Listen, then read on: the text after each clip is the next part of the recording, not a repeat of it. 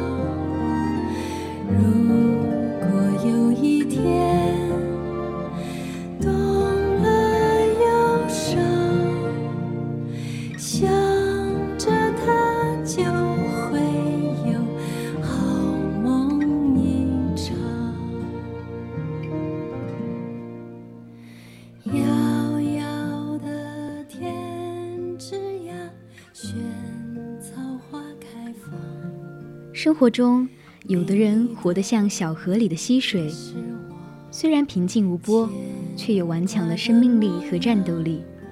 他能够经受暴风骤雨的侵害，也可以坦然面对夏日骄阳的炙烤。他从来不在乎世界会有多少变化。一个人活着也是一样，人要有信念，但不能过分执着，不能与生命较真。应学会顺其自然，对生命中的意外和阻挠不必过于强求。也许只有这样，才能阻止自己生命脚步快点抵达终点。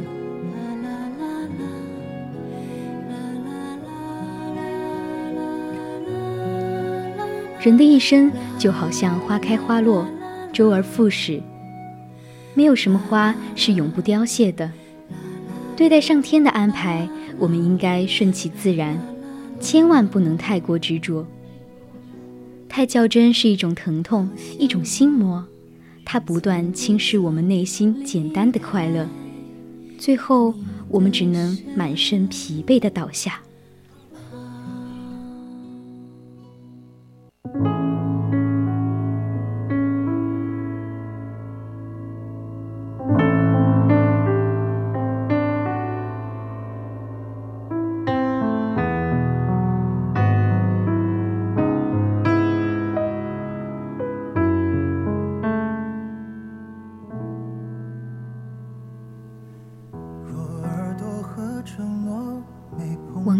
年轻时是村里的干部，后来因为计划生育，他被迫离职了。离职的时候，他已经快五十了。在那一瞬间，他觉得生活好像没有了希望。他一直不肯承认自己已经变成了跟隔壁大婶一样的百姓。他觉得自己还是支部书记。他经常会去政府与上级领导说话，说自己的苦闷，说自己无所事事，说自己孩孩子上学没学费。希望领导能给自己解决。领导无奈，你现在已经离职了，不是干部，这些事情你能自己解决就自己解决，不能自己解决就找你们村里的干部。王大爷固执地说：“我不相信他们，我只相信我自己当干部的能力。”王大爷每次都去政府闹。刚开始，大家还看在他是老干部的份上跟他聊聊。但时间一长，大家都清楚了他的脾气，晓得他很执着，便能躲就躲，能避开就避开。在平日生活中，王大爷。总是对自己被迫离职的事情耿耿于怀，十分较真。他在家里动不动就说：“如果我还是村里的干部，那村里肯定不是现在这样。”家里人都开始厌烦他的唠叨了。老伴也没好气地说：“你在执着什么？你现在已经是平民百姓了。”就应该有个百姓的样子，有什么放不下的，有什么解不开的心结，简直是自己折磨自己。其实是王大爷陷入了一个怪圈，他越是执着于自己被迫离职的事情，他就越是痛苦。想想以前辉煌的日子，再想想现在平凡的自己，他越想越不是滋味。整日无所事事，搞得自己身心疲惫。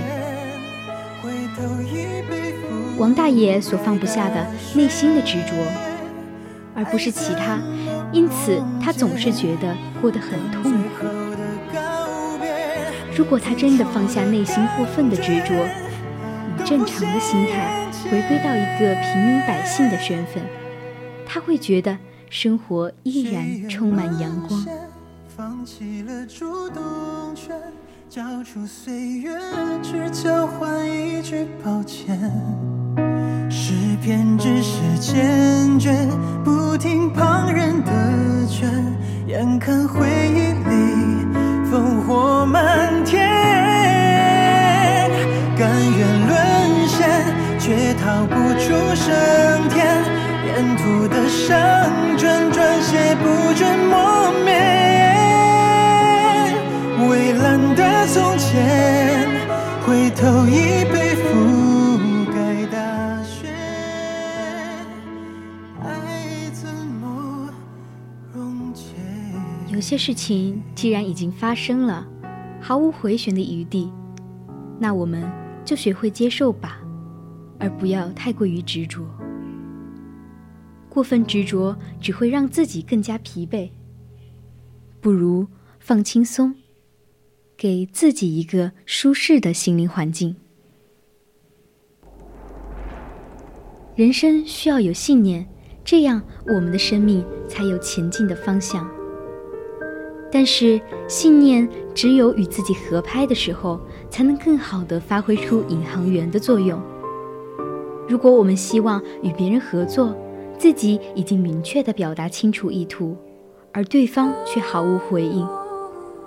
在这样的情况下，与其继续留下来攻坚，把时间花在这条硬骨头上，不如转身离去，把精力用来寻找新的目标。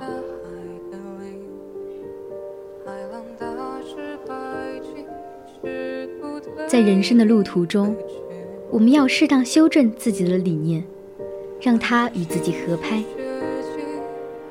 对于某些不切实际的想法，我们不应该太较真、太执着，而要学会放弃。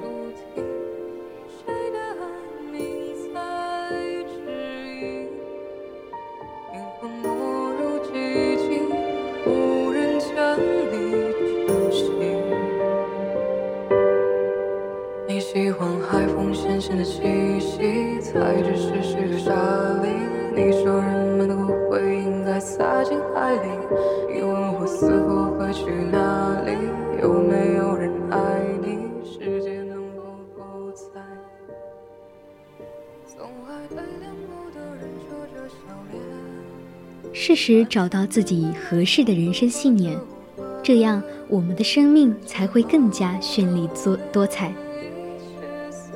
柏拉图曾说：“有些人的遗憾莫过于坚持了不该坚持的，而放弃了自己不该放弃的。”坚持是一个鼓动人心的词。每每在我们不能继续的时候，头脑中就会冒出“坚持”这个字眼。但是，我们有想过吗？所有的坚持都一定有用吗？实际上，我们并不明白，有些坚持是无谓的。理智的放弃比无谓的坚持更加明智。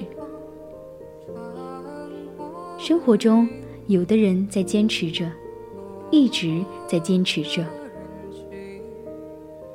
但他能坚持到什么时候呢？坚持是为了什么？我们不得而知。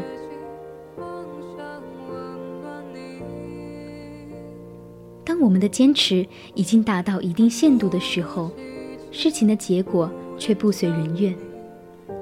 这个时候，我们就应该反思了：这样的坚持有用吗？是否是无谓的？如果坚持下去没有结果，那不妨选择放弃吧，另寻捷径，这样才能达到目的。马家鱼很漂亮，银色的皮肤，燕尾，大眼睛。平时生活在深海中，春夏之际交流产卵，随着海流找到浅海。渔人们捕捉马家鱼的方法。非常简单，用一个竹帘下端系上铁符，放入水中，有两只小艇拖着，拦截鱼群。但马家鱼的个性很强，不爱转弯，即使闯入罗网之中，也不会停止。所以，一直前仆后继陷入竹帘孔中，孔收缩得越紧。马家鱼就越被激怒，瞪起眼睛，更加拼命向前冲，结果被牢牢卡死，被渔人所获。在生活这张大网中，我们又何尝不是那一只只马家鱼呢？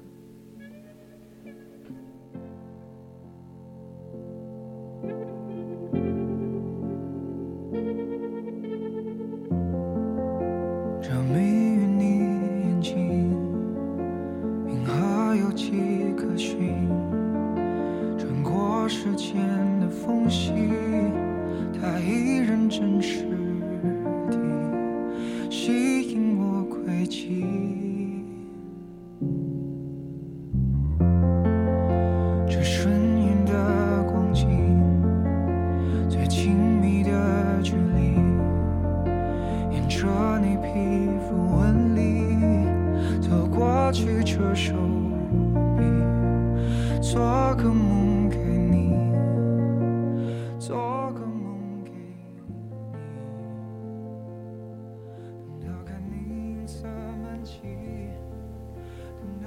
当我们在抱怨人生越走越窄，看不到未来的希望时，我们总是坚持一些无谓的东西，习惯在以前的老路上继续走下去。结果，我们有了跟马家鱼一样的命运。凡事都坚持的人，其实是钻牛角尖的人。他们对生活太过较真。太固执，总是想到一条路要走到黑，结果却是毫无所获。对此，在生活中，我们要明白，有些坚持是无谓的。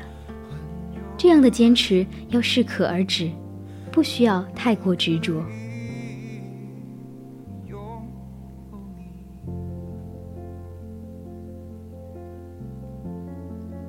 二零零四年雅典奥运会，刘翔以十二秒九一的成绩夺冠，成为亚洲第一位田径直道项目奥运冠军。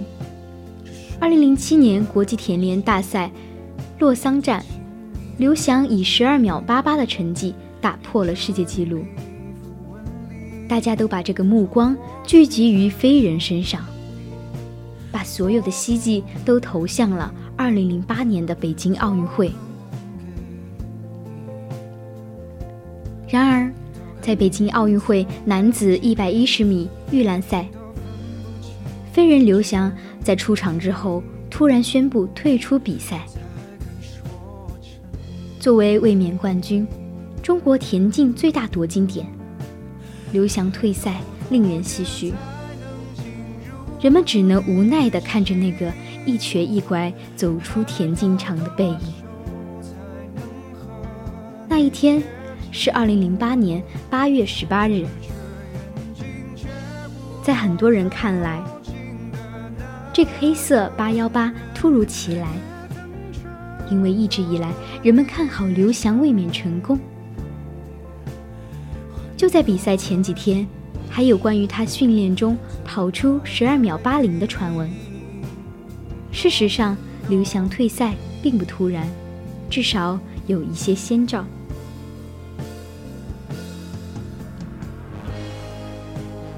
从年初冬训起，刘翔腿部肌肉就出现不适。经过一系列调整之后，他参加了两站室外比赛，都拿到了冠军，但是成绩并不理想。最好的一次仅跑出了十三秒一八。然而，这两站比赛进一步加剧了刘翔腿部的不适，之后他便放弃了美国的两站比赛。对于跨栏运动员来讲，臀大肌和起胯腿的脚踝是最容易受伤的地方。刘翔则因为受伤不得不退赛。应该说，这是刘翔那几年成绩最糟糕的一次。不过，刘翔本人对于退赛看得很开。他说：“每个人都会碰到挫折，只是我前前进的路上一直都比较顺利。”没有碰到过挫折，所以大家觉得比较严重。我觉得我很快就走出来了。人生总有起伏，是不可能一帆风顺的。虽然在万众瞩目的情况下宣布退赛，难免会让人扫兴，有的人甚至还发出了唏嘘之声。但是。如果当时的刘翔选择继续坚持，那只会给自己的身体造成了更大的伤害。或许我们再也见不到飞人的光彩了。可是他及时的退却，是为了积蓄力量、休养身体，为下一次的比赛做好准备。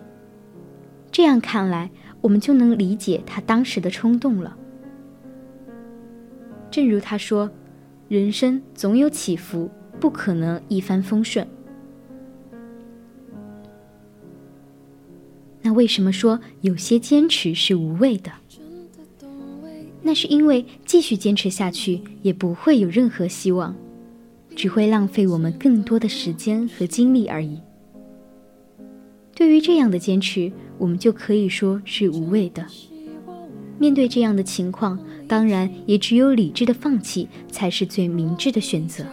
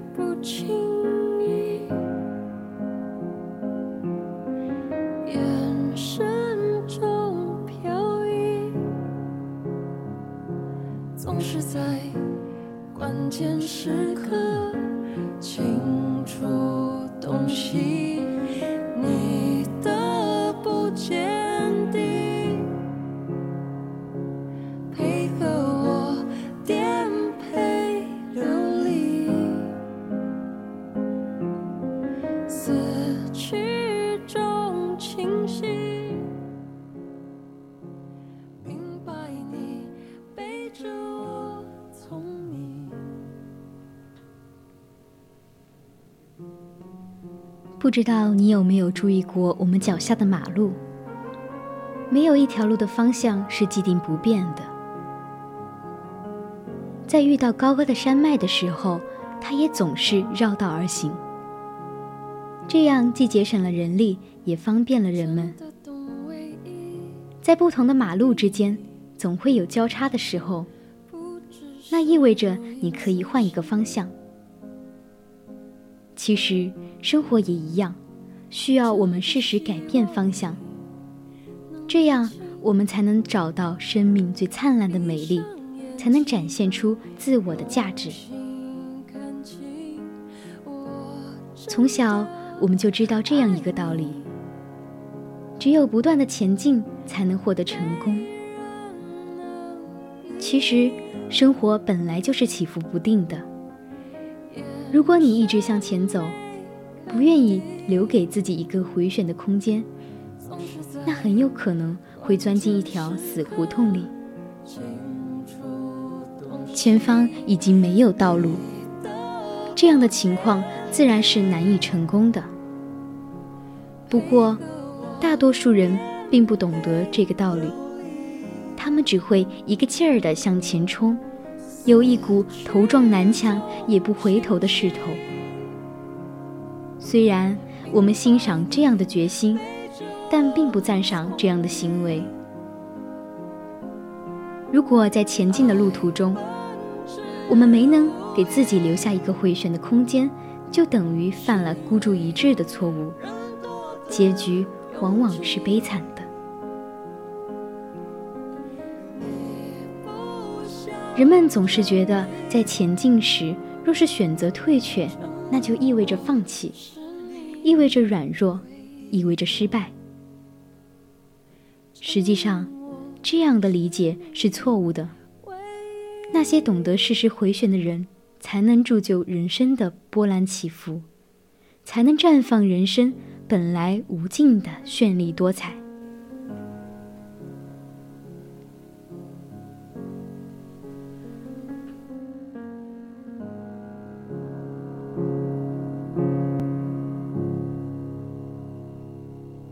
或许只有你懂得我，就像被困住的别说。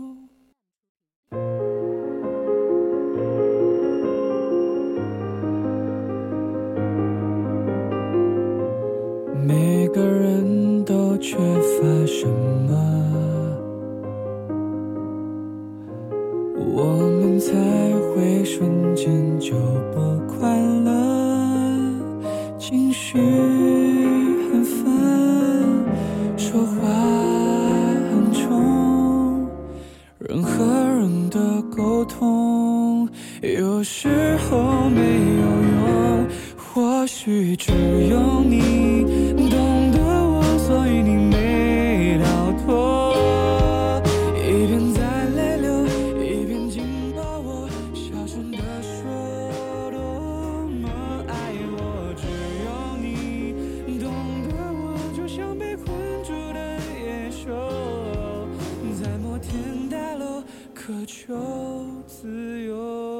在生活中，不要太较真，理智的放弃才是最聪明的做法。当我们发现前方已经无路可走时，就要学会退却，选择另外一条路，而不是等到自己撞得头破血流才放弃，这是相当愚蠢的。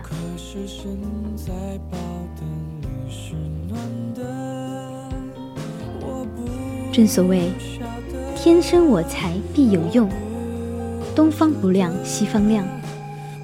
闯入死胡同并不可怕，可怕的是你一直跟自己较真，这样就会因为循环守旧而继续失败。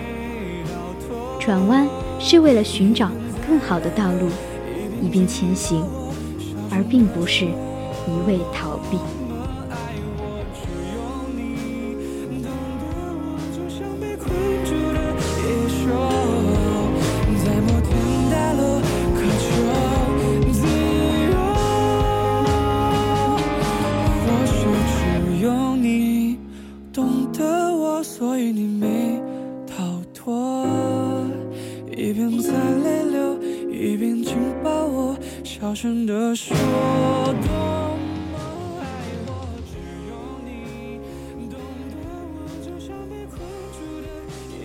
适当执着会体现我们个人的魅力，同时也可以让问题变得更简单一点。但若是不顾一切的执着，太过分的执着，则会不自觉地将自己的身心束缚。人生里有多少内心的执着，就有多少痛苦。若想摆脱痛苦，就必须从所有的执着里逃离。当一个人不再执着于一件事物或一种习惯，他们就失去了指挥摆布他的能力，那么他也就收获了自由。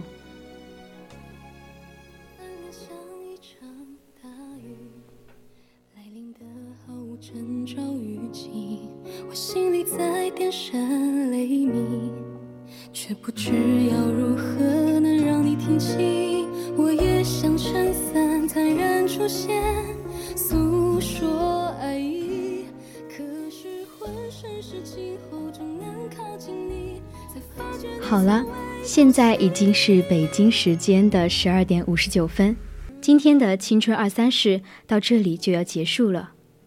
我是主播鲍娇，我们下期节目再见。